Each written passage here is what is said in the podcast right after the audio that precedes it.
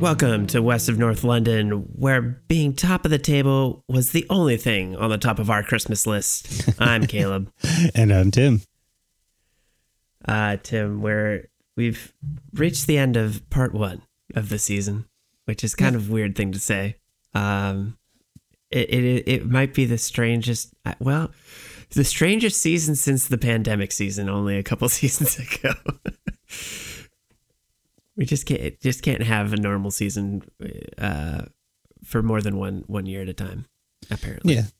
Yeah, I mean, it is really weird to have this big break right now. Uh, it, I mean, I guess some leagues already have that break, like the the German and the Spanish league. A lot of Europe has that Christmas break built in for three weeks, so they're more used to it. But you know, for the Premier League, it's it's yeah, it's weird. I don't I don't love it. I it was one of the major reasons I hated the idea of having a Winter World Cup is how it inter- interrupts club soccer, hmm and you know, we're, we, I'm sure we'll talk a lot about how it is, but it also sucks because yeah, I I I just want Arsenal games, and we're not going to get one for four weeks.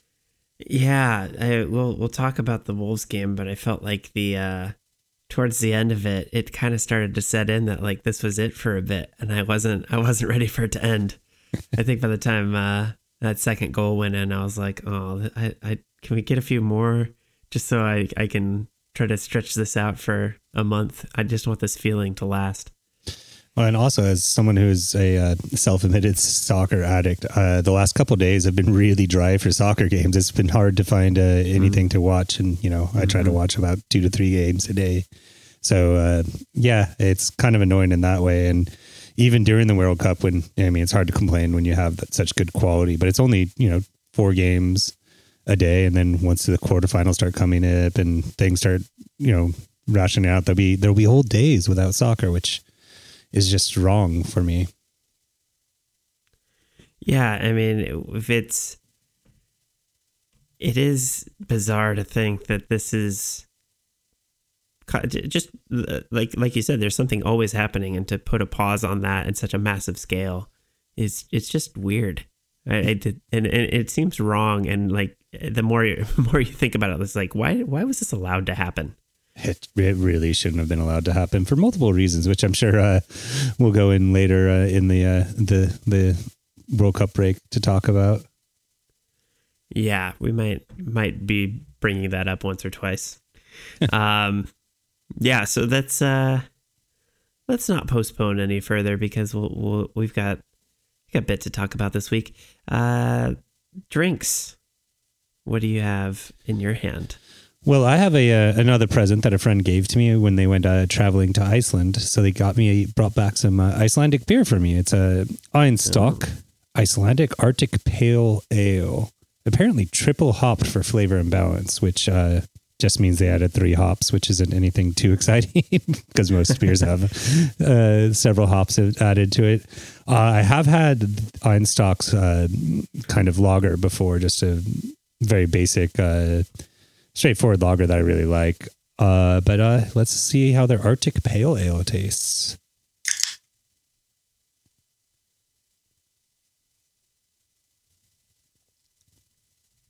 That is definitely a European Pale Ale. What know, makes it different? Oh, just the uh, the uh, the the hoppiness that we're used to in uh in the United States and especially on the West Coast here, where our pale ales tend to be much more uh, hop forward, very much higher in the bitterness and the uh, IBU rating. This is definitely a lot less that way, and the the hops that they're using, they say they have Cascade in there, which sure, but it's probably not the freshest of Cascade, and then. Um, Northern Brewer and Hallertau, which are generally used for for uh, pilsners. Mm. So it's it's I mean it's good. It's tasty. It's just you know I was expecting a little bit more of that hop flavor in it, and I'm just like, yeah, that's European. It's tasty. Would have again. I don't have any real complaints other than I'm a West Coast American that's used to West Coast uh, style uh, uh, pale ales. Yeah, I, I hear you. Um, That and the can has a Viking on it with horns on the helmet, which as a student of medieval Scandinavian history, it uh, it, it bothers me because Vikings did not have horns on their helmet. Did anyone have horns on their helmet in that era that they're getting confused with? No, it's something that Wagner did in the 1800s for his opera, and it's kind of stuck Mhm. as a uh, a cliche. It's just one of my little weird pet peeves. Makes sense. Um, okay. I I'm not doing anything too exciting. I I had a couple random Silver City beers left that I needed to finish off. Uh, so I went back to the Alive and Amplified Supercharged IPA. Uh, it's a little better a second time around. Huh. Um, but I uh I went to the Red Hook Brew Lab earlier this week, Oh, nice. and I had uh, I had an IPA that was called the Real Aussie Hero, Mm-hmm. and I was trying to figure out. I was trying to look up why, if it had like Australian hops, or why they called it that, and I can't find any description of what's in it. Well, I mean, New Zealand hops are kind of all the rage right now. There's a lot of uh, different varieties of New Zealand hops that I've heard of, but I'm I'm not super familiar with Australian hops per se. And you know, when I think of Australian beer, I definitely think of a very refreshing run of the or not run of the mill, but straightforward lagers. You know, your Fosters, that sort of thing. Mm-hmm. I think I can't find the actual description, but I do see something referencing New Zealand, so maybe maybe it's poorly named. Maybe it's uh, a name that would make most New Zealand people very upset Uh-huh. because they love Um, they love to be conflated with Australia and New Zealand. It's it's one of their Oh. favorite things. I'm sure. Well, I can't I can't find too much, but it was a it was a pretty pretty solid uh, IPA. But the the star of the show that night was the pizza that I had there. Oh, my my lord they, they- it's a detroit style japanese pizza what does Detroit style mean? so detroit style is that square or rectangle pan Mhm. where you have the crust the cr- crispy cheese edges Okay. um, kind of similar to what little caesars traditionally is known for uh, before they started doing their like five dollar pizzas or whatever um, yeah so the yeah it's the, it's definitely that crispy cheese edge that that Mhm. is detroit style. And you typically it's a rectangle pan. Um but this is this was um Jap- japanese and uh influence. So they had like a little bit different crust. I think it had some rice flour or something in it that made it chewier. But then it had like um some sort of like asian beef and Hmm. Some i think some sort of mayo concoction it, sounds weird but it was amazing Yeah, that does sound. I, I love with you know weird, in, different fusion style things, and I I could see how that would work very well. Uh, was there cheese on the pizza then? yeah i mean it was mostly normal except for for a couple um asian inspired ingredients Okay, interesting. I'll have to I'll have to check that out. I've never been to the uh, brew lab there. yeah it's it was pretty good um and they had lots of lots of beers to choose from that they just brew there. And not not typical red i mean you could get your typical red hook brew, beers but they all they had pretty much an entire menu that's only stuff for for that location.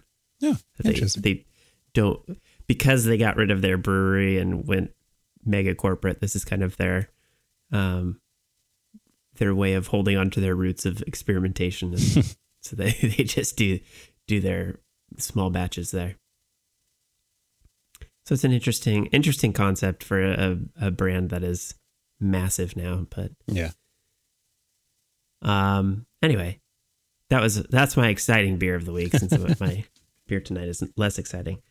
Um, what uh, what's your timbit this week? Uh, well, you know, I was I've been really enjoying Arsenal being top of the table, and really just this fact that I have about three to four weeks where I just get to wake up knowing Arsenal's top of the table, and really, it's been uh, quite some time since I think we've all been able to really say that and really have the sustained amount of time. And in fact, I looked up the last time Arsenal was top of the table which was the 2007 2008 season. So I wanted to know what were you doing in the 2008 2000 or 2007 2008 season? What, what, what was going on in your life the last time Arsenal was top at Christmas? Uh, 2007, 2008, I was living in California. Mm-hmm. Um, I was going to audio engineering school. Uh, yeah, 2007. Yeah, I, I was definitely probably around Christmas time. I probably would have been coming back up here, but yeah, I was definitely living living in California at that point. Does that answer your question? It's Oh, not just very like what, what, what was going on in your life? So you're doing audio school. Were you married? Did you have kids at the time? no, no. I was. This is all pre kids. This was post college for me. Uh, I moved down to California. Uh, yeah, did the uh, audio audio engineering school down there. I was working in uh, the film industry, doing post production. Um, I was yeah probably working on some crappy horror film. nice. that was generally what a lot of the work I, I got to do is uh, sci-fi channel level uh, horror and sci-fi movies. That sounds amazing. yeah. I just, I, Um, I was, I was just really thinking it was funny because it's, it, it really has been a long time. What is that? That's uh, what, 13, 14 years yeah. since Arsenal's been top at Christmas, and a lot has changed in everybody's life, I assume, including Arsenal. Gosh, Yeah. What What were you up to that that long ago? gosh, I was living in Seattle. Uh, that was before Charity USA, I think. That was before I was Uh-huh. working with you at uh, Charity USA. So I think I was at, that must have been, yes, I was working at Wide World Books and Maps, the travel bookstore. Uh, around Christmas, I would bet I was in Sweden at the time. I generally traveled to Sweden over Christmas break when I could, back in the before times when travel was easy. Uh, so yeah, that's probably hanging out in Sweden with some friends, drinking beers, watching the Christmas uh, day fixtures somewhere. Yeah. I I'm trying to remember if I was. I feel like I, there was a dark period where I couldn't. I didn't. I couldn't afford cable or anything, so I didn't get to see as much Arsenal. In that at that time, it was like And right when I moved home. I like got way back into it. Yeah, and streaming So was a lot, like the next year.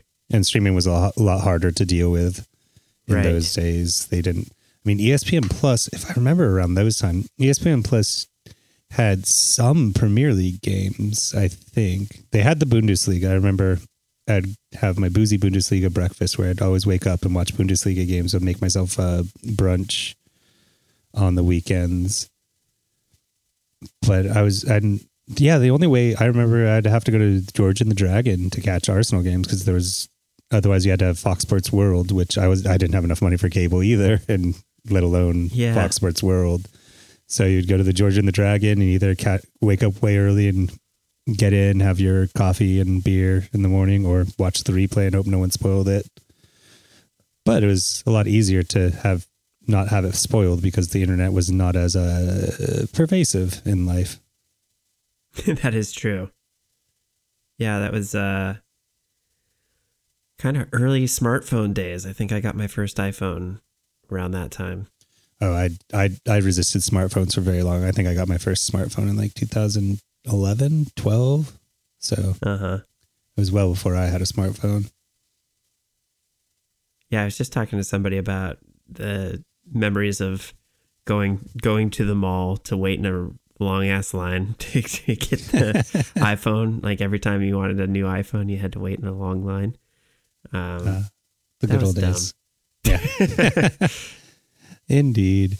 Well, uh, I hope there's not as big of a gap for between the time Arsenal's in to- on top in the Christmas and uh, this time in the next. You know, I care less about where we are at Christmas than I, you know, where we finish at the end of the season. that's Like, very true. this- it is. It is just a a benchmark, uh, a pit stop on the way to the ultimate glory that could could await us at the end of the season. Yeah, unfortunately, I was uh, in researching this uh, bit. I was reading some stats, and I was I think there have been 14 teams in the history of the English First Division that have uh, failed to win the league after being top at Christmas. And this year's a little bit weird as well because it's not really a halfway point. It's uh, what a third of the way into the season, approximately. Mm-hmm. So there's there's definitely a, a big chunk of the season left to go. So Well, I was looking it up while you were talking, and uh, we have a minimum of 40 days where we get to celebrate being top of the league. And because we have a five point gap uh, now, it is probably be going to go beyond 40 days. It has to go beyond 40 days because it's going to take two Arsenal losses. Well, yeah, it pretty much. Uh, Man City's going to have to pick up five points to to overtake us, so it's going to take more than a couple games. yeah, I mean, and I mean they do have us on goal differential as well. So if somehow that ends up tied, they will go ahead. But with the five points, then it has to be at least two two games. There's no uh, way a draw and a win can get them anywhere. Right. So if we, I don't know what their schedule looks like, but we've got a game the 26th and then again on the 31st. So, So- far away. Yeah. December 31st. Man. Okay. So we got that. It's, it's, it, we've got some time to say the least. And we get to enjoy, we get to enjoy that time. We don't, we don't have to worry about what's going to happen in the other side of the World Cup quite yet. We got, we got a, a whole month and then some. Yeah. I'm seeing now. I'm looking at the Arsenal uh, schedule here, and I'm seeing a couple friendlies. I did notice that. in here. There is something called like the is it the Emirates? It's not the Emirates Cup. It's some some sort of cup Uh, competition. Yeah, it was maybe United. I I don't remember, but yeah, uh, looks like Lyon and Milan are on the schedule now, so Oh. that'll be interesting. Interesting. It'll give us something to talk about. Sure. Yeah. I believe that first game's December 8th, so still a little ways away, a couple weeks, but Yeah, I don't, I don't know if there will be much to report on.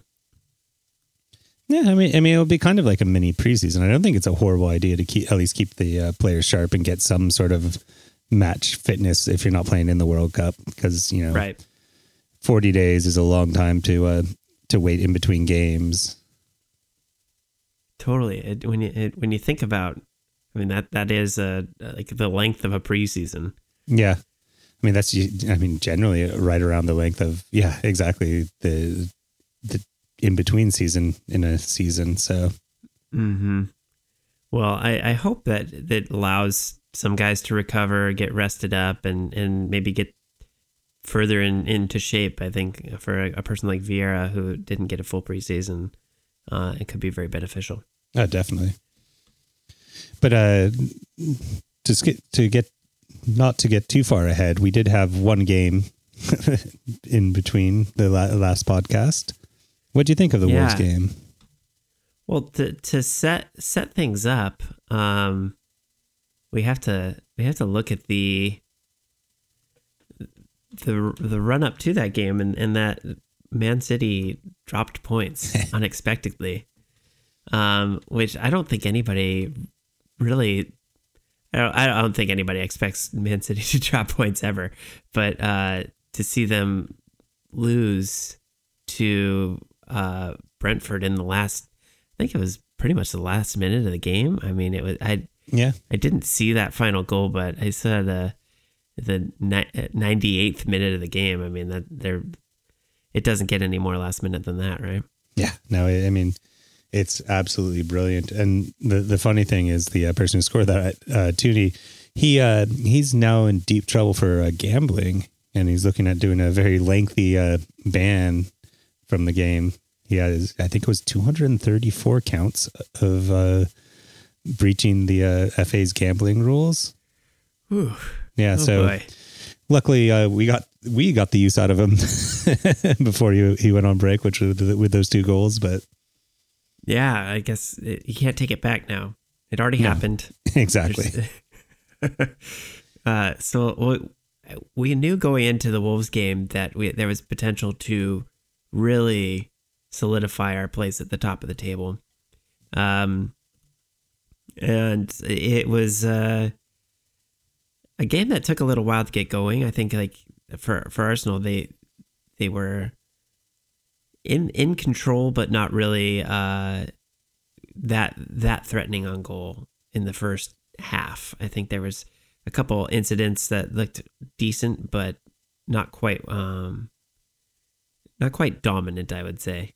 I mean, I think it was a it was kind of to be expected because I know that Wolves is bottom of the table, and you know it was a bottom versus top up clash, but Wolves' problem hasn't been their defense in the games I've watched of them this season. It's not that like they have a very leaky defense or a, even really just a bad setup in most parts. It's the fact that they can't score goals that really mm. is hmm. hurting Wolves. And as that game progressed, I you could really see that lack of cutting edge for Wolves. And if we were playing a team that was more goal dangerous, I think we would have had more issues.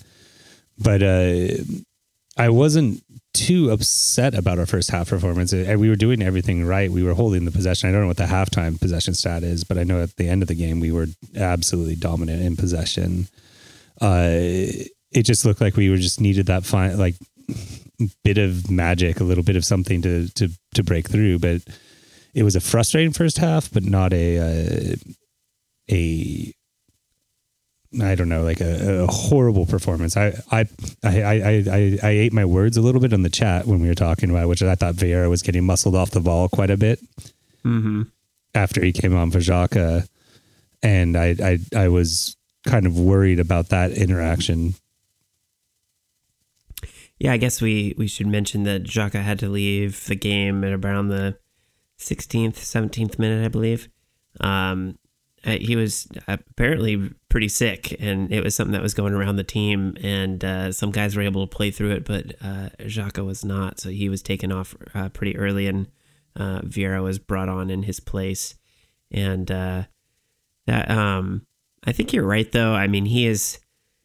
There are moments where he looks when he is he gets the time and the space, he looks fine, but then he is able to like when he's able to, to look up or get get a, a, a little bit of a uh, momentum going, he, he he looks good, but you, you do see when he gets into close uh, or tighter spaces, he is pretty um, fragile looking, and that that is something that he's going to have to improve on. But otherwise, when he gets the um, the right spacing, he he looks pretty dangerous. So it, is it is a a difficult player to assess at this point. So I'm hopeful that he can um, push on and, and, and find some uh, form going into the uh, second third of the season. We'll call it. Yeah.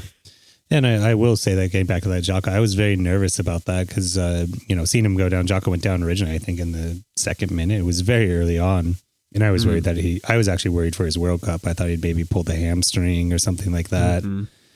Uh, but uh, I'm, I'm glad to see that it was just an, an illness. And from my, what I do understand, a lot of the players were going through it. One, one person I read was reading about was said that that might have been uh, why Ben White was so petulant with the referee early on as well, as he wasn't wasn't feeling great, and so he uh, took it out on the referee. I know how that goes when you're not fe- not feeling your best. It's easy to kind of be a little little snappy at the at anybody who's trying to mess with you. yeah. Um. Yeah, I, I think the the overall mood of the game was uh, definitely felt like Arsenal was just waiting for the right moment and and had had pretty good control of things as far as possession went. Um, it, but yeah, it, it is concerning when when a player like Xhaka goes out of the game, and I think it, it took a little while for for Arsenal kind of find their footing without him doing what he does and, and kind of making that that side of the field tick. Um, and then to have Vieira kind of come in and have to play a slightly different role than he's he's used to playing. I think normally when he, we've seen him on on the right hand side, he's kind of playing more in that Odegaard position where he can um, pick up a, a, little bit different different areas than Xhaka does on the left. And uh, I think once once they came out in the second half, the the, the pace and the passing definitely tightened up, and uh, it, things looked a lot more fluid. So I don't know what what the exact adjustment was, but it, it did feel like things just got a little um, uh, zippier as far as moving the ball around, and that that made a big difference. Well, I mean, it, it, I think it also has to do with the fact that it's really hard to change game plans once the game is going. It's hard to get all mm-hmm. the players on the same page, pass down instruction. You can yell from the sideline as much as you want, but it's for once once one player gets removed, and especially because I don't really see Xhaka and Vieira as like for like. You know what I mean? They're not mm-hmm. playing the the same sort of game, so I think it was more a matter of getting through that first half and kind of clicking through and then getting to halftime which they could actually work on what their actual strategy for the game was and give the players the uh, specific instructions that they needed. And I think it really showed in, then in the second half where, uh, you know, starting with Odegaard's goal in the uh, 50th minute or 50, what is it, 50 something minute. You know, thinking back on it now, I, um, I, I wasn't watching the I wasn't watching the game when Xhaka was taken off, but looking at what our subs were, I really think it probably should have been Tierney coming in and Zinchenko pushing up a line. Yeah, but I, I got to think that was that was down to Tierney maybe not feeling well either, since there were players that were several players that were feeling it. Yeah, I wonder, or if I wonder if uh, uh, I almost said Wenger uh, Arteta uh, saw something in, in a weakness or maybe a, an opportunity in the the Wolves lineup, mm-hmm. and he thought this this would be a good opportunity to to to get Vieira in. I mean, it would it would be a kind of weird timing because there's no real momentum to this because you know now we're off for 40 days or whatever. But mm-hmm. maybe I it could also be that Arteta just saw something a weakness in Wolves that he thought Vieira would do better than uh, pushing in Zinchenko. Yeah, I, I am. I'm, I'm, I'm thinking it may be the the sickness thing, but who hmm. knows? Yeah, I haven't seen any concrete reporting on who actually got it, who didn't, and all that. But yeah, I don't know. But uh, yeah, you, you, could be right. It just you you can never read the the tactical mind of Arteta. um, but yeah, it, it, did it did finally come to fruition in the second half, and I, I felt like it was a long time coming by the time they did score. Uh, and it was it was it was Odegaard's day. I, I think he he gets a lot of um, I don't know I I don't know if criticism's the right word, but he, he's it does seem like people are are constantly expecting him to be a little more ruthless in in the positions that he he's able to get himself into with the ball and um many times we have seen him kind of be of two minds when he gets into those dangerous areas where he is wanting to both score and set people up at the same time and somehow ends up trying to do both which means he does neither. And uh, this was this was a much more uh, decisive um, Odegaard and and you would definitely hope so for the positions he found himself in because it was just basically tap tapping for that first goal. Um, and if it wasn't if it if he wasn't there, it was going to be Saka who was just right there standing next to him. so yeah, uh, good opportunity for both of them, really. Yeah, I mean, and I think I've been less critical of Odegaard because I, I really don't see him as a goal scoring midfielder. I really do feel yeah. he's he's a uh, a De Bruyne style a, a, facilitator, and I think he's been doing an excellent job. I, I've he's been involved now in nine goals or assists this season. I think that's the uh, the uh, stat I saw, and I could be hundred percent wrong on that because I should do research on these things before I speak. but uh, he's been involved in several opportunities, and I think he's been doing a good return for what he does, and I think he creates dangerous positions and all that. But it, for it is also nice to see him get on the score sheet, if nothing else, to uh, kind of quiet the uh, the naysayers and absolutely, you know, give him his his opportunities. And you know, he took that opportunity. It was a tap in, but you know, you, I've seen tap ins missed, and so it's it's it's you have to be in the right position as well. So yeah, I, I'm I, of the players this season. I've been extremely happy with Odegaard, and you know we've heard his name for so long, and just you know he's been on the radar both not as an Arsenal player and now on the Arsenal that you forget he's still a young developing player, and I think he is really de- has the the opportunity to develop into a really, really, really good midfielder. And I think we're seeing sparks of it right now. If he can be a goal threat on top of everything that he already does, it's just it adds to the profile of a really good young player. And he, you know, he is the leading goal scorer for the team all of a sudden, which is crazy to think. He he leads with six goals, um, and he's he's captain, right place, right time, and and so we've seen that with uh, uh, Xhaka already as well, and just kind of finding that the right positions in the box and letting the ball come to him and not trying to do too much, and uh, that that positioning is really uh, key because players are kind of ex- putting that the ball into that area with the expectation that somebody's going to be there, and if you can be calm and and and take your opportunities, you're gonna get some decent uh, shots on goal. And this this was uh, no different from, like I said, what we've seen from Xhaka in, in his runs as well. And you don't get these easy tap ins without some work being done leading up to it. And I think the interplay uh, between Jesus and Vieira was really the um, the thing that made this all work because I it, it it was pretty a pretty slick pass to get Vieira in, into space and and Vieira getting the um, run to the byline.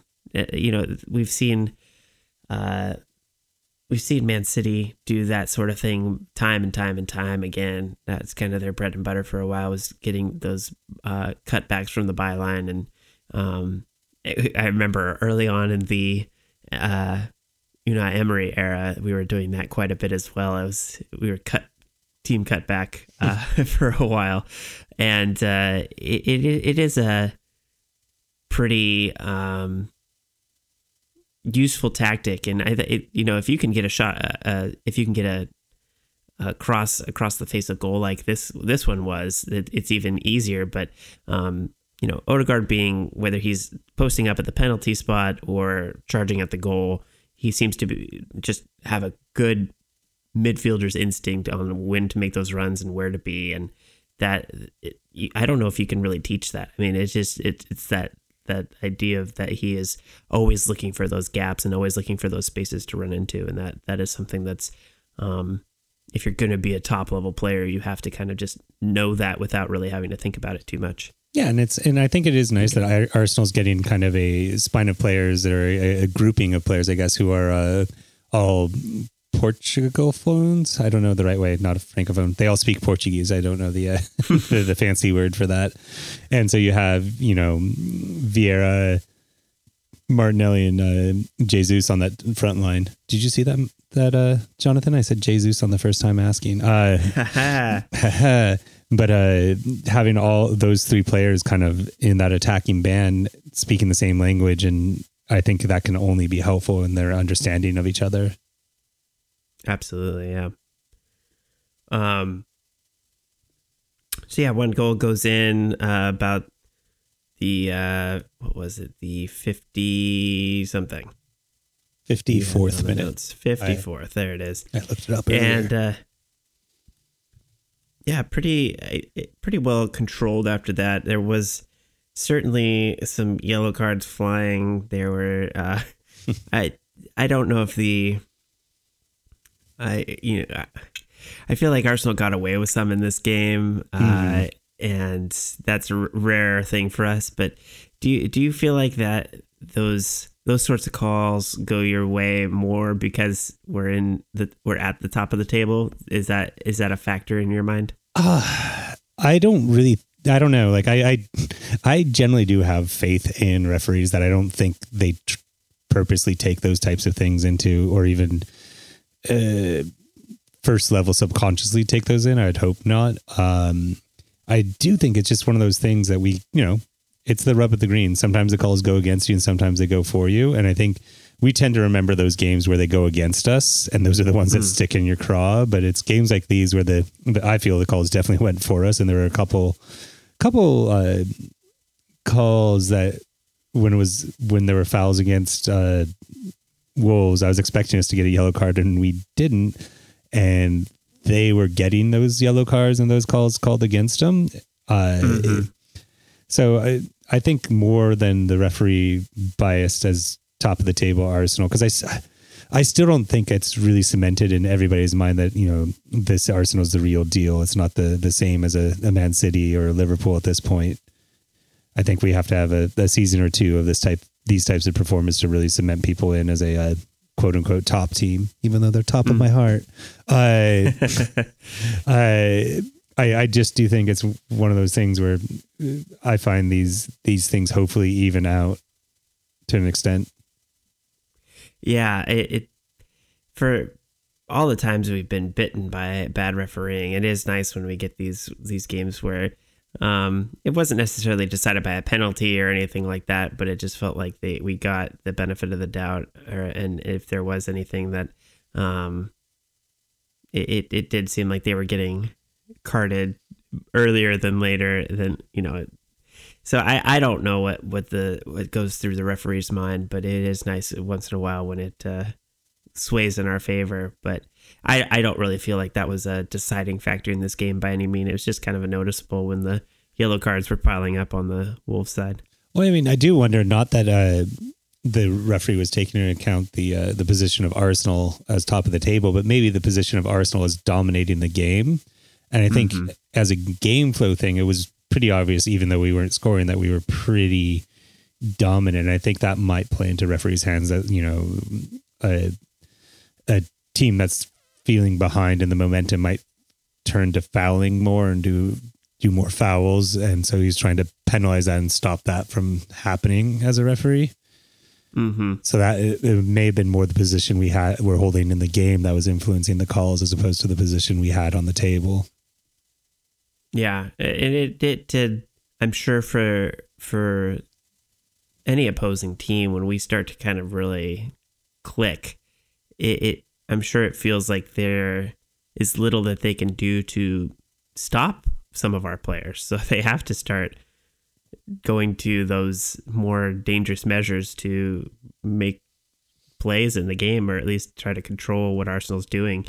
And so you, you do get those situations where um, the per, the professional fouls are coming out a little bit more than they were in the first half. They're kind of playing tired. They're not quite able to keep up, and uh, you have to resort to some more uh, of the dark arts, uh, so to speak. Well, uh, dark arts usually implies like people are kind of um, winding people up and that sort of thing. Yeah. So I, maybe that's the wrong term, but uh, you know, just just going to the the more uh, rough play to try to stay in the game, and that is uh, you, you do need to control that as a referee because that can get out of control pretty quickly when one team is kind of feeling like they're falling behind and can't stay in it. They're going to continue to resort to that unless you draw the line somewhere. And I think the, the referee did a good job at that.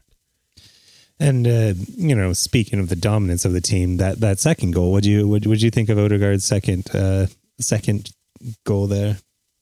Yeah, I think this is another great example of being in the the right place at the right time, and and also just the uh, the quality of the play up, leading up to that with uh, you know Martinelli getting uh, a decent turnover, or you know for, forcing things to happen in in the final third, and uh, his backheel pass to Zinchenko is beautiful, and getting um, getting into the that uh, space and, and, and making the most of it. I, I feel like that's been um, one of the biggest changes in the team this year is when they get these opportunities, when they're getting free in those spaces, and uh, they just look a, like they they aren't they're they're never out of ideas. Like they're just they're able to look up and see five six guys in front of them and it's just like well pick your pick your poison here because there's just so many options to to aim for and in this case it was really just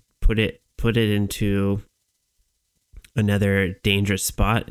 Aim for that uh, th- that penalty area, and Odegaard was was there waiting for it. It gets blocked, goes out to Martinelli, whose um, shot is blocked, and it, it it's uh, it, not an easy strike for uh, Odegaard in this case, but he he hits it cleanly and, and finds that that hole, and it's it's nice to see a, a, player like him just get get his due, and I think that's going to be something that keeps him motivated as he isn't going to the World Cup. I hope that that mom- he doesn't lose any of that momentum uh, through the, the break here, and is able to kind of pick up where he left off on the other side.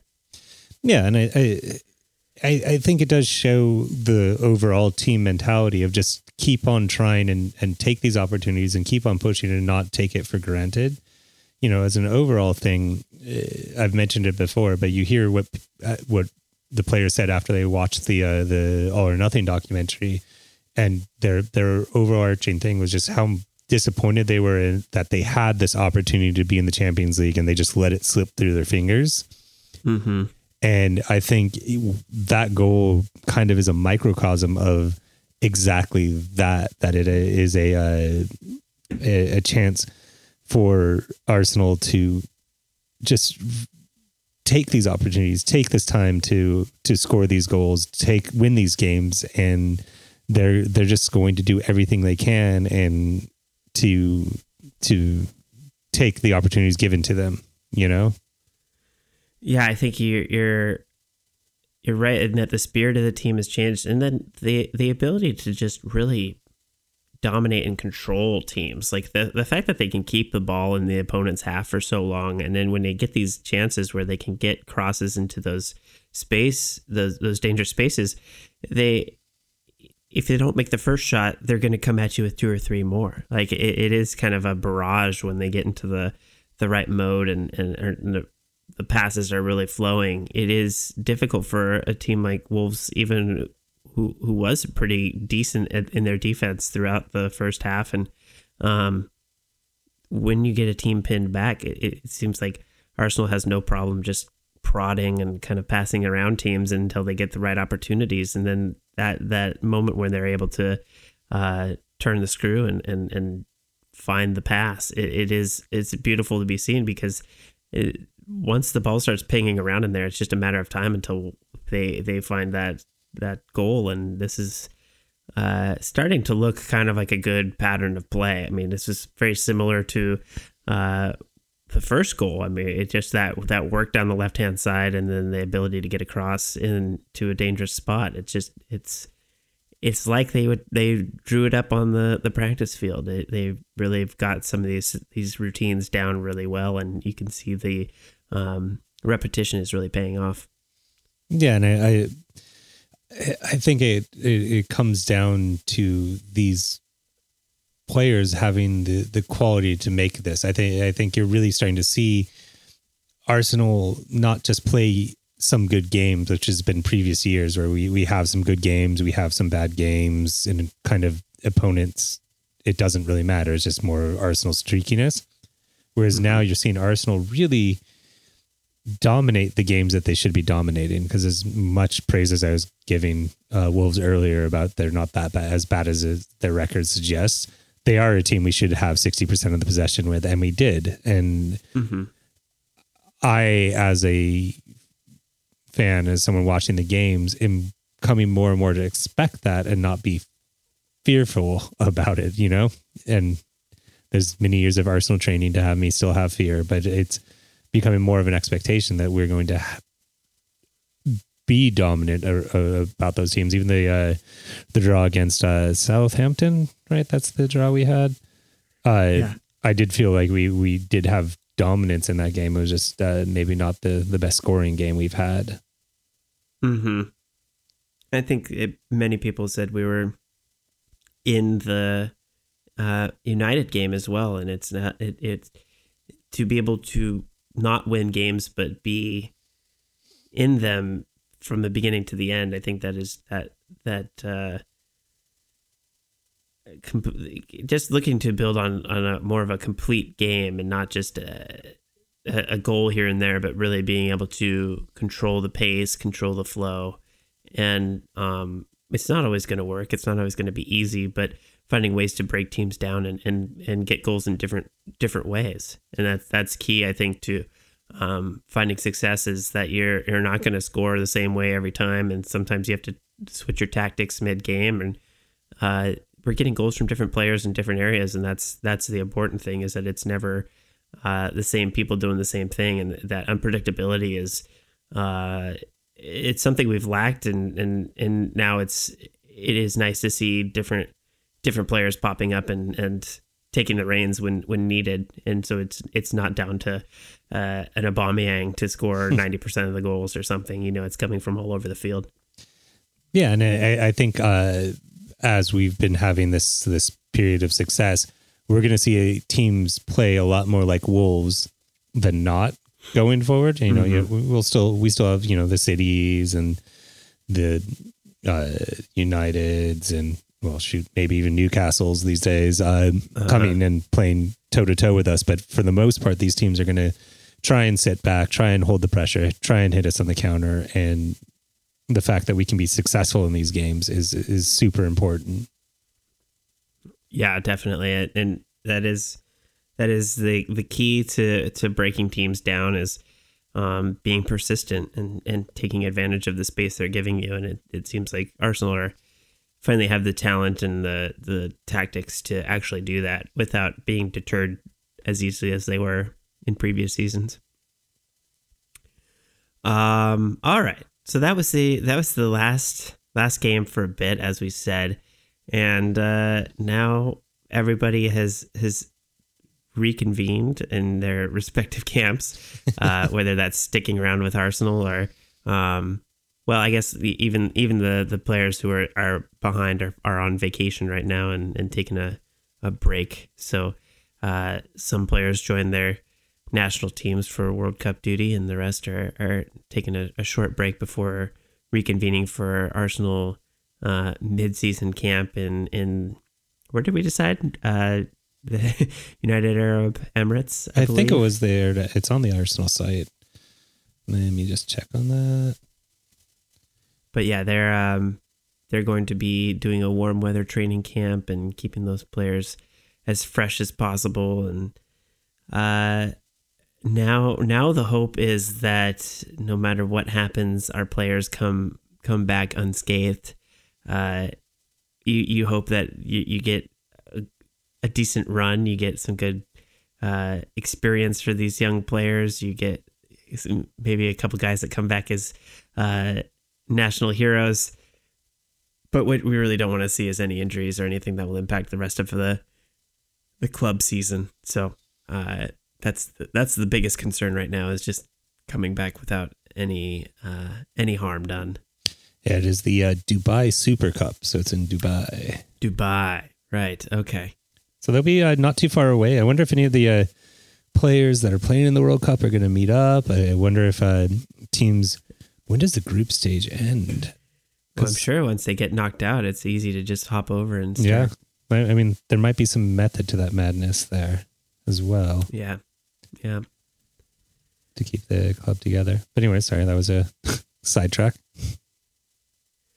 Well, uh, we we should take a maybe a short break here, uh, and then when we come back, we'll we'll jump into your questions, which are pretty much all about the World Cup. So we're gonna um, jump into that and uh, answer your questions when we get back. So stick with us.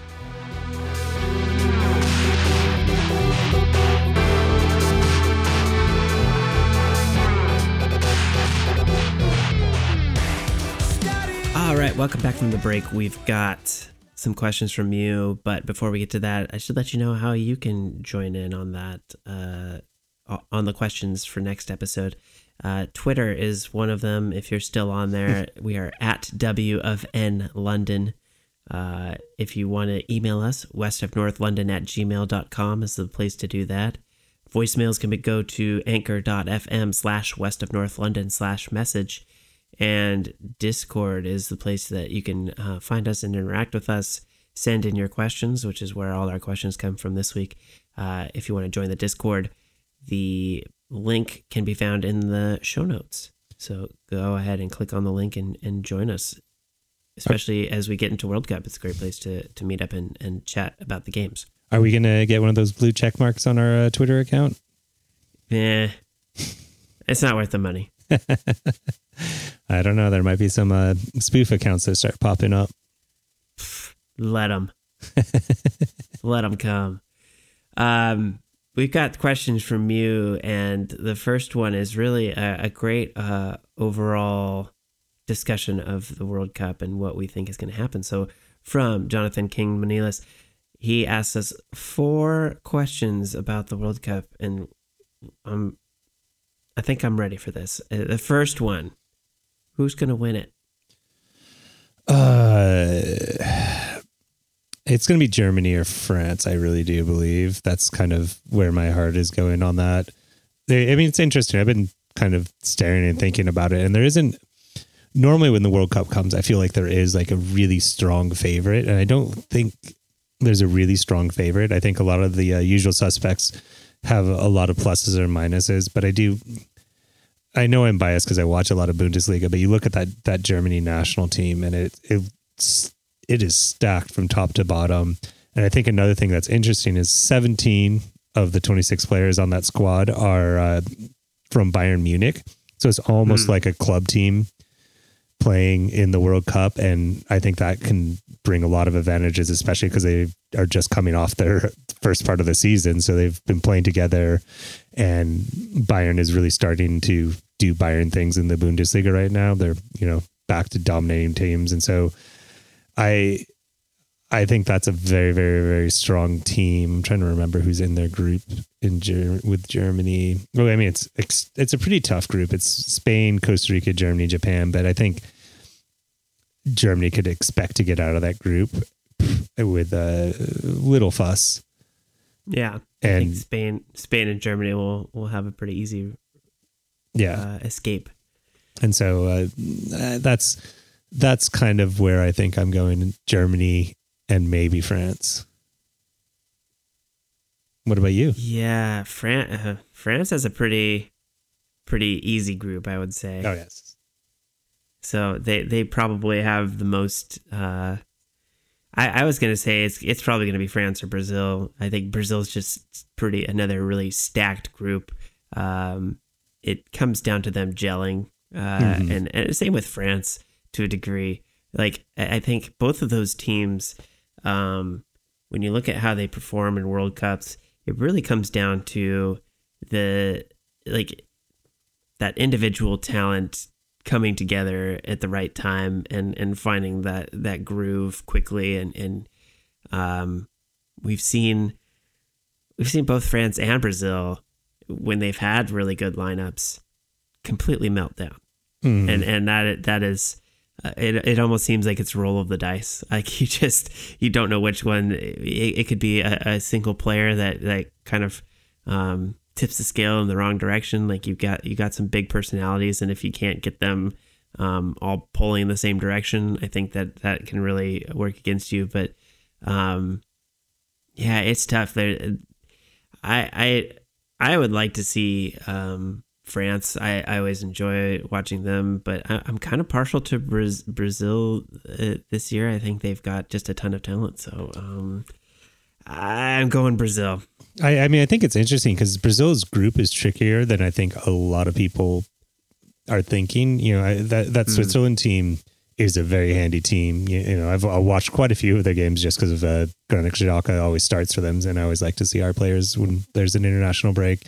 Uh, that Serbia team is a, a, mug. I don't think it's an easy team to break down and defeat. And even Cameroon, I think Cameroon has some handy players. It's not a, a I, I don't think it's going to be an easy walkover group like some of the others, and it could cause some problems for Brazil.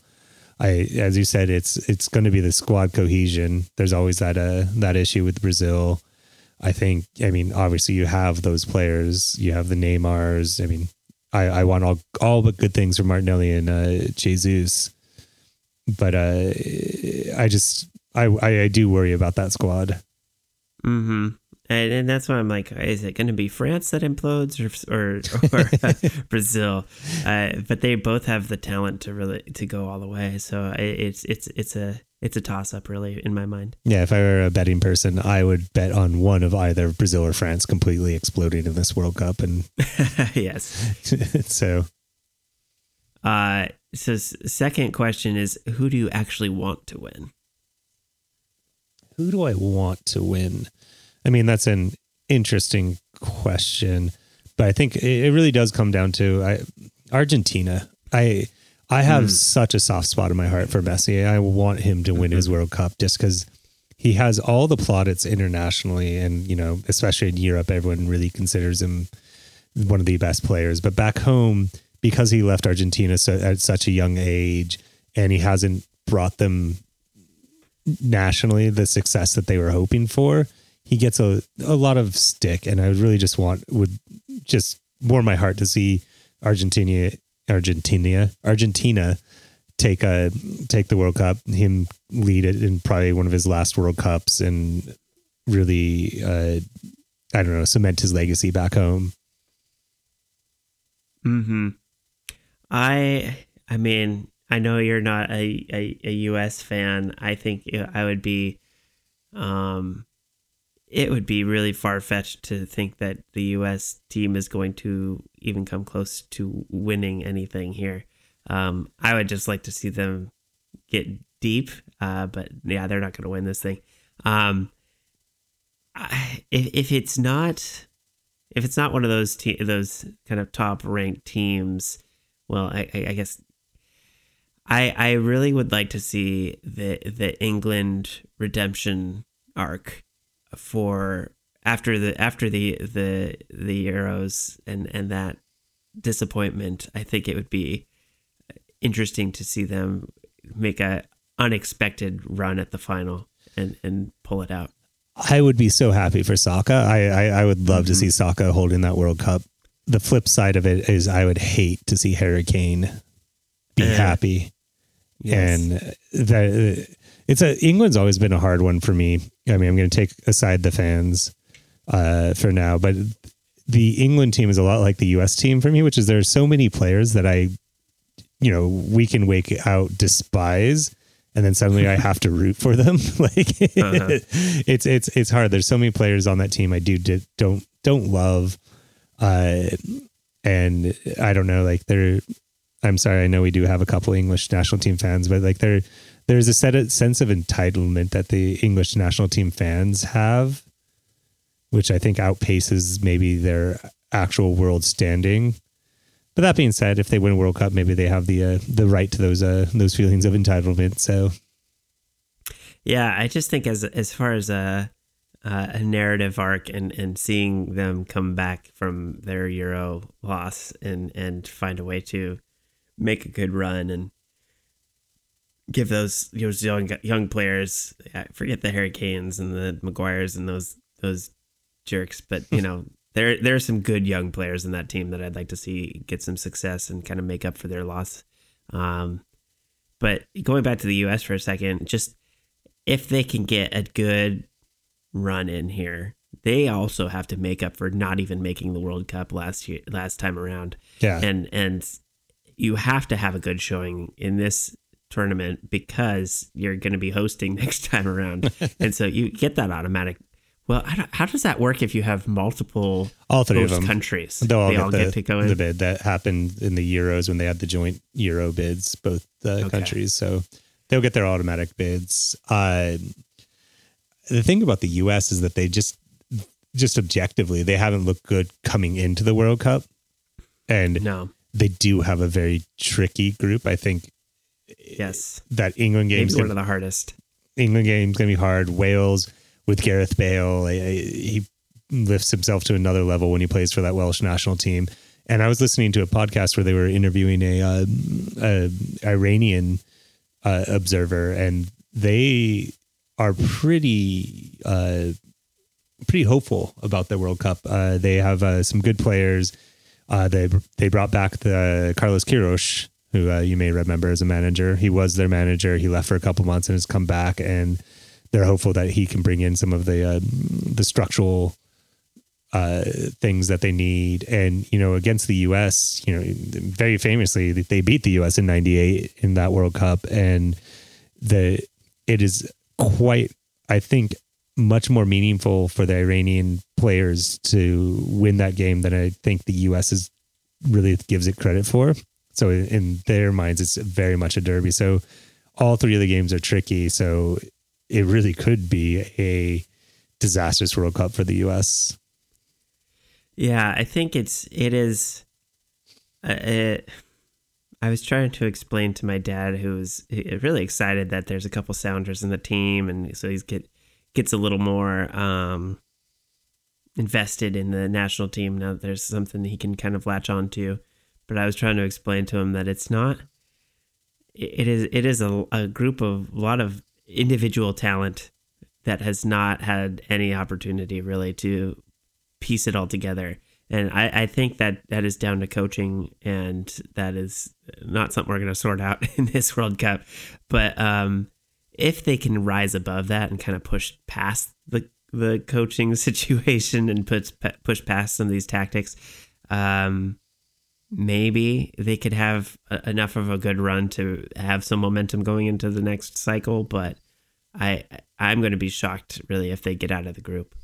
I mean, uh, this, that's that's kind of where I'm at. This U.S. team coming into this World Cup is definitely the one that has had the most players really playing in Europe that I remember really playing in quality leagues, not mm-hmm. just Europe. Uh, a lot of times they're just you know either playing for MLS or the uh, the the last time when we had a bunch of kind of not German mercenaries. That sounds wrong because they are American. So I don't know, but it, it yeah. didn't have as strong connection.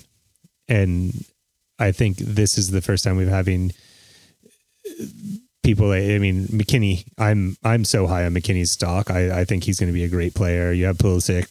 Uh, you have you know the Aaronson. You have some of these players that are playing really well in top leagues. I think and on top teams other than I mean Aaronson obviously no offense to Leeds is, but still it's in the Premier League so it's not a complete mug.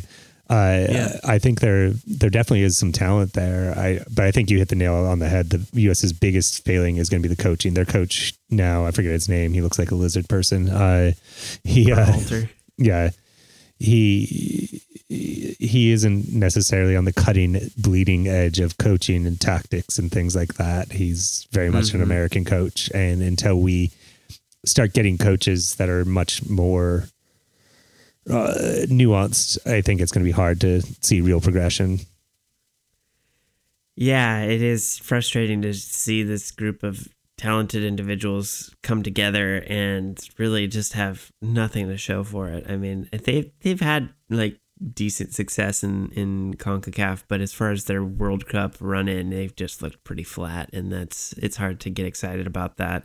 Uh, I I will of course watch every game that I can, but uh, it's hard to get excited right now. But they could they could turn if they come out strong against uh, Wales in that first game, then it's it is going to be uh, I think it's going to be huge for their momentum if they can make that sort of statement that it, that the run into the World Cup wasn't an indicator of where they're actually at. If, but if they if they look as bad as they did, um, yeah, I think they're they they may not make it out of the group. So yeah, I mean, they're and U.S. is lucky in certain ways about how their games fall, which is that starting with Wales, I think, is pretty ideal. It's a winnable mm-hmm. game. If they win that game, that England game doesn't seem as do or die. Right. And they could still possibly lose that game and then come in and uh, just need the win against Iran. So it's a favorable scheduling, as it were. Um, yeah. So we'll see. We'll see how that all plays out. Uh, Golden Boot winner hmm. is the next question. Uh, Podolski. I, I do, or not Podolski. sorry. Uh, like we're pulling out old. Players. Oh God, why am I forgetting his name? Uh, Bayern Munich player plays for Poland. Uh, used to play for Dortmund. I can see his face. Lewandowski. Lewandowski, yeah. Yeah, I, I, would say he's he's got a good chance. I don't know why I said Podolski. Lewandowski is a is a uh, kind of a my little hot take tip on that. Uh huh. He he knows how to score some goals. Yes. Um, I, I would say it's probably going to be Mbappe. Uh, oh, especially with that yeah. group.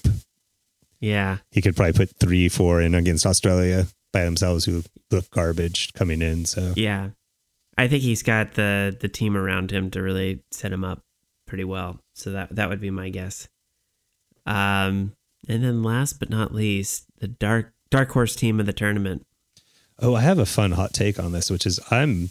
I mean, you have your usual suspects, and I mean, I don't know if Portugal is even considered a dark horse or Belgium, who I think is just kind of past their cycle, that sort of thing. Yeah, But, a bump for Belgium, but yeah, I'm going to go with Ghana. I would love to see Ghana. I would love to see a team from Africa win the World Cup. I would think Ghana is feeling uh, really good. They have, or sorry, not Ghana, Senegal. Senegal. Sorry, I am way too far. Senegal. Senegal's won the African Cup of Nations. They have a great players. They have an, an interesting group. I think I, I I I really can see them going far. I I the the team that I think will go far farther than people expect. Um, let me. I'm just gonna before I make this statement, I want to make sure I. Yeah, uh, I think I think Canada is gonna do better than people expect. Oof. I, I do agree. I do like. I mean, Canada de- definitely has like their once in a generation kind of talent coming in. Mhm. They really dominated Concacaf. Let's be honest. Uh, they have a couple world class players. It's I, I, I, I do agree with you. I can. I mean, I can't see Canada winning it really, but I can see them going pretty far. Yeah, I think they've got a decent group. Uh, they got Belgium, Morocco, Croatia. I mean, that seems like a a, a group they can get out of potentially, and um, yeah, who knows what what lies beyond that? But they do have a ta- a talented group, and I think definitely a team that would be underestimated going into this World Cup for sure. Yeah, so I mean, it's fun to have the dark horses from outside the the the major powers. I think uh, it's it's very interesting because you know usually it's a South American or a European team that really wins it and goes far. But I think there there are a lot of teams outside of those regions that are really picking up the pace, and so I think it's in that way. I think it's going to be a very fun and interesting World Cup. Hmm. Um, and then we've got uh, another another question uh, from SLMI. Uh, how many goals can Arsenal players score? So, let me just pull up my list of Arsenal players so I don't forget anybody. uh, we can we can probably say Ramsdale and and Turner are not going to score any goals. Except for possibly, are we counting own goals? Potentially, we can count own goals. Um, so that leaves us with Martinelli, Jesus, Tomiyasu, Saliba, Xhaka, Partey, Saka, and White. Goal scorers, realistically, Uh, probably only four of those guys. Yeah, I mean it depends. I, I mean I think uh, uh, the obvious ones are like I- I think Jesus is going to have a pretty good World Cup. I think he is coming in with form. I think he has the talent around him, and I don't think he's going to make the same or have the same performance he did the last World Cup. Mm-hmm. Obviously, uh, Saka is. Uh, I, I feel like he's going to get a couple goals in this World Cup. I really think again he's on form. He's in the position. I think he he has the ability to score. Martinelli, I don't know if he's going to get any time. I'm I think he Martinelli is going to be definitely on the fringes of that Brazil team, so I don't I worry about that. The other goal scorer I think might be a, a surprising one would be uh, Sal- uh, Saliba. Mm. I think Yeah. he might come pitch in with a a uh, you know a headed corner or something like that with one or one or possibly two goals. Yeah, I would say of this group, I would say Saka and Partey are good for a couple. Jesus probably two or three himself. Uh, I don't know. I mean, I know Xhaka plays pretty offensively for this the Swiss team, but I'm not sure. Uh, I'm not. I'm not sure how prolific of a goal scorer he's been for them. He's been all right, and I think he will. Uh, he's another player I totally blinked on mentioning, but I think he he's good for a goal. I think there's you know to answer the question more roundly, I think there's a good chance we have about nine goals maybe in Arsenal players in this World Cup, Mm-hmm. which would be Yeah. you know, around the top leading scorer if they're all one player. So, yeah, I'd li- I'd love to see uh, Martinelli have a really good World Cup. I think that he's um, he just has so much to gain from getting the call up, um, and I think you know of of the defenders, I think Saliba and White getting these these call ups. I think they're it, it's huge for their careers as well, and uh, yeah I'm not sure uh, as far as the depth goes, how much time Saliba and White are going to see in the in the in their respective teams. But um, given the opportunity, I think they they both have a lot of talent and can bring something to the table. So uh, whether they're scoring goals or not, I think they they are uh, they have a lot to gain from this. Yeah, I mean, I, I do think Saliba is going to be seeing significant time in this World Cup. As I understand, he's one of the the, the top choices for center backs for that French team. So I, I expect him to see uh, significant time. You know, White probably less so unless Maguire has a complete breakdown, which I wouldn't throw that out. It wouldn't shock me. No. I mean, yeah, and it, it's um, I think the Jesus actually is is another player that I think could really benefit from a good World Cup run. Just the way that he has been playing lately, he just needs to kind of get some goals. And whether that's with Arsenal or not, I, I don't think it matters. I think he just has to score and kind of get it out of his system. So I, I'm hopeful that Jesus gets at least two, three, four goals in this tournament so that he can find his way back to his his form that he had at the beginning of the season. I also think that uh, he has the potential to be a Golden Boot winner. I think he, uh, depending on how Brazil's playing, and if he can really just pick it up, he, he'll have the people around him. That being said, the big you know elephant in the room for that team is Neymar, and whether Neymar mm. will allow someone else to uh, to take the uh, the the plaudits, or whether they do kind of what uh, uh, you know Sweden does when Zlatan plays, which is just he Neymar dominating the the team and the possession, and the team looks to put everything through Neymar, which I think would be unfortunate, but that's kind of what Neymar does.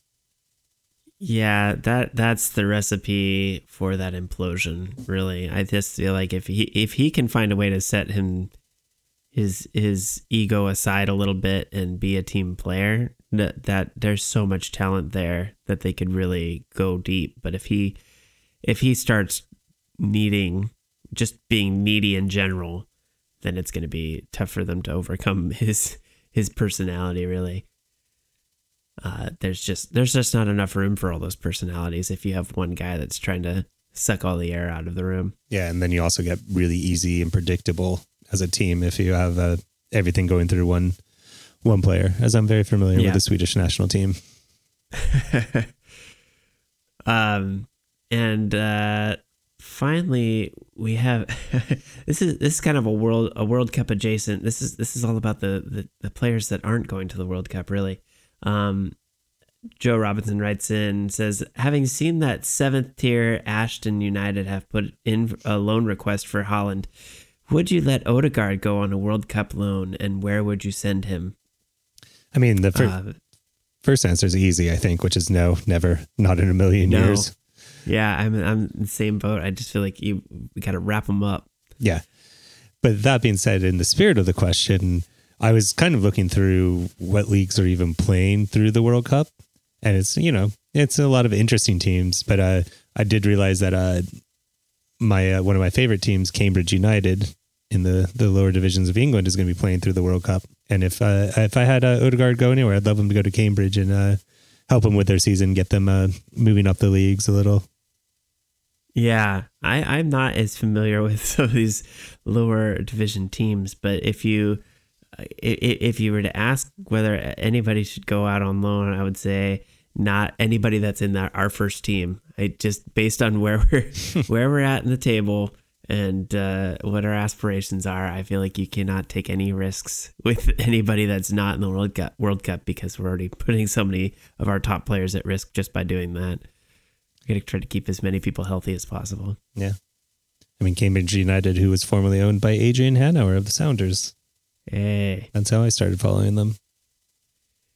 I I would be nervous for a player like Haaland to go to drop down like that. He he may dominate, but you also got a bunch of guys that are kind of part time players that are just hacking away at him. You know, it's like they don't know how to stop a player like that, so they're gonna resort to whatever they can pull out of their uh, trick book, which it probably isn't very deep. Yeah. No, I mean, I imagine uh, those leagues. I know those leagues are a little bit more uh, rough, more physical would be the polite way to Uh-huh. put it. And you know, when you have a player of that talent coming through, yeah, as you said, the only way to stop him is to kick the crap out of him. I was Yeah. I was rewatching the uh, what was it the uh, 1982 World Cup. They have a, a highlights or like a, a film of the World Cup where they show all, show all the games, and that was the uh, one of the ones where Maradona was playing.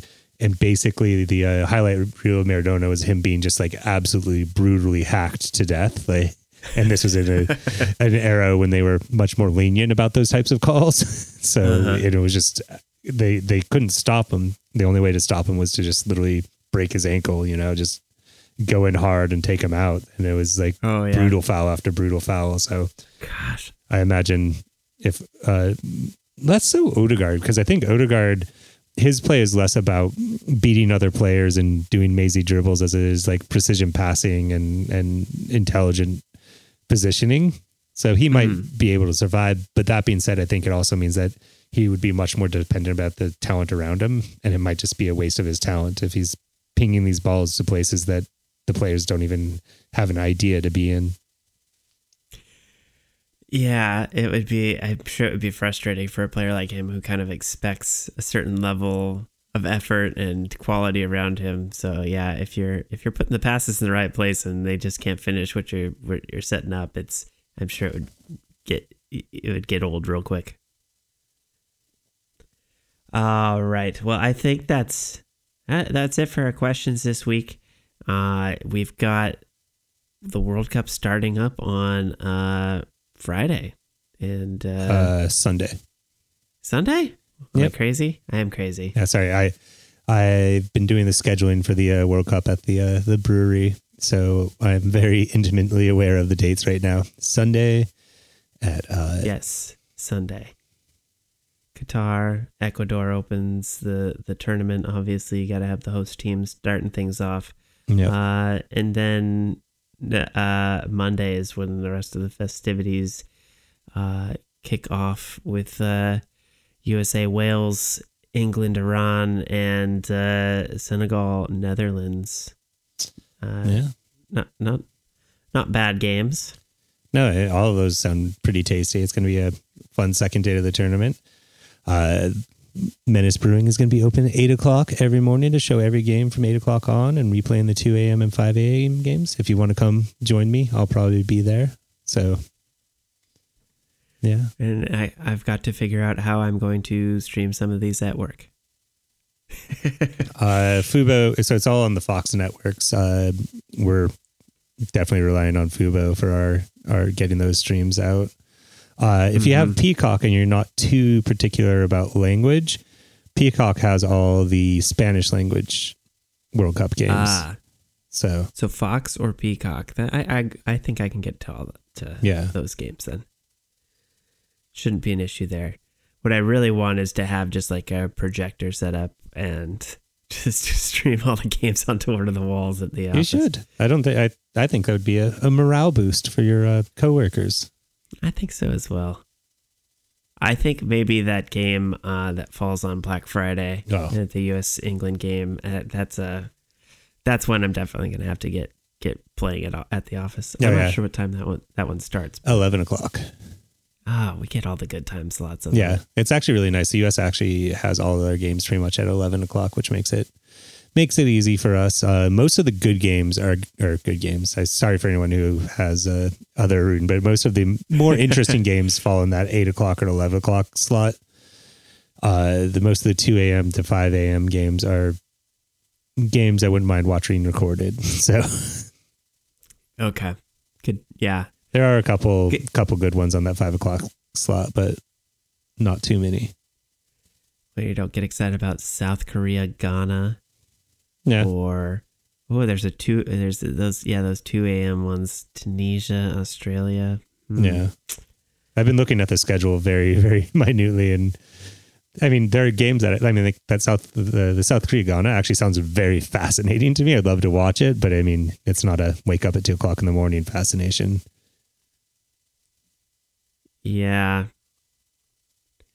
Well, it it is going to be fun, despite all the extra stuff that's going along with this uh, location for the tournament. Uh, I still get kind of excited. Yeah, no, it's a. I hate the fact that FIFA has me like this, where uh, I, I I actually really do despise FIFA. There's a lot of problems with this one, which again I think I think we're going to try and schedule a whole episode where we talk a little bit about it. But uh, but I still just get giddy like a school kid when uh when the World Cup comes around. It's so many good memories. I you know uh, FIFA, the video game, has the World Cup mode, which I've been playing through with some of my favorite teams and just playing the World Cup. I'm mm-hmm. watching a bunch of documentaries right now, just getting super excited, even though there are definitely some problems with it, but it's still still got me. Well, uh, we'll we'll be covering as much as we we can um, during our next few episodes, and uh, just kind of touching base on how our Arsenal players are doing and, and get some input from you guys as we, uh, you know, reach out to some of our um, correspondents and try to get them on board for some episodes as we uh, go along here for the next few weeks. So uh, we'll we'll be back uh, next week with some some more uh, World Cup talk and get you some other inputs as well. Uh, but for now, I think that's it for this week's episode. Uh, thank you for sticking with us and uh, listening to, to, this one. And if you haven't already, review and subscribe wherever you're, you're uh, streaming. I guess it's not wherever you're listening to it right now. That is, that is where you should go and uh, review it and uh, hit that subscribe button if you haven't already. Uh, our theme song comes from Bobcat. Their album, No Course to Follow, can be found at their website, bobc.at. Go check them out. Uh, and uh, again, if you want to send in a question, uh, we've got a few ways to do that, but you, uh, you already heard those. But definitely send us some questions as we go through the next few weeks. Uh, we definitely want your input to, to help give us some content to talk about. And as, as Arsenal players get into the World Cup, I'm sure there will be some some questions that come up. But uh, for now, uh, that is all for us this week. So as always, see you at the next gun show.